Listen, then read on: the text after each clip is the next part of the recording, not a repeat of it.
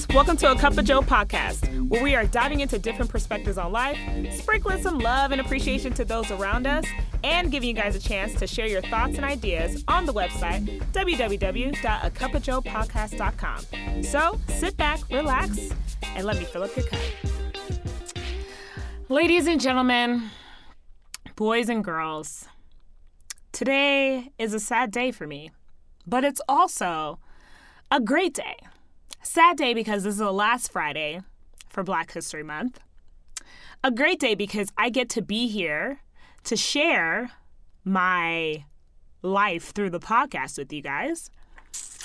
And I cannot help but to be so happy for the people who have paved the way for me and just brought so many great opportunities for me to live and to experience more opportunities in this day and age. But before we start, y'all, for those who don't know that's speaking, my name is Javani Smith, but of course you can call me Joe if you want to sing it like that. And I'm so happy that you guys are here, A Cup of Joe Podcast.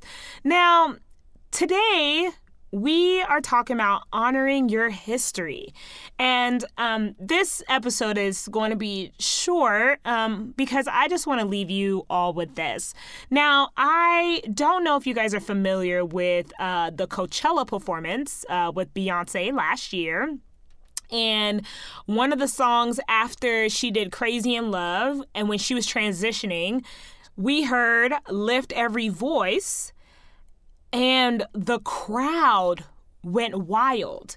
Well, I want to say it was mainly the Black people who are familiar with it, but they went wild. And I was, first of all, I was like, okay, B. And second, I really was so honored to hear that. And of course, her whole Coachella performance was celebrating HBCUs and Black culture, all the things.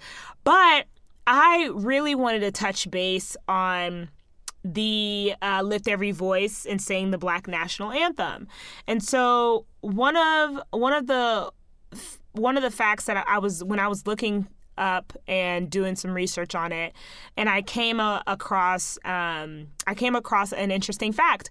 And in 1919, the National Association for Advancement of Colored People (NAACP) dubbed it the Negro National Hymn for its power in voicing a cry for liberation and affirmation for African American people. Excuse me. The composer was James Weldon Johnson. And the lyrics goes like this. Lift every voice and sing, till earth and heaven ring. Ring with the harmonies of liberty. Let our rejoicing rise, high as the listening skies. Let it resound loud as the rolling sea. Sing a song full of the faith that the dark past has taught us. Sing a song full of the hope that the present has brought us. Facing the rising sun of our new day begun, let us march on till victory is won. Now, God of our weary years, God of our silent tears, thou who hast brought us thus far on our way, thou who hast by thy might led us into the light, keep us forever in the path, we pray. Sing a song full of faith that the dark past has taught us. Sing a song full of hope that the present has brought us. Facing the rising sun of our new day begun, let us march on till victory is won. Now, what I discovered is James Weldon Johnson in 1899 was asked to address a crowd in Jacksonville, Florida, for the coming anniversary of Abraham Lincoln's birthday. Just 2 decades has passed since the Reconstruction era and the lynchings were on the rise in the segregated South.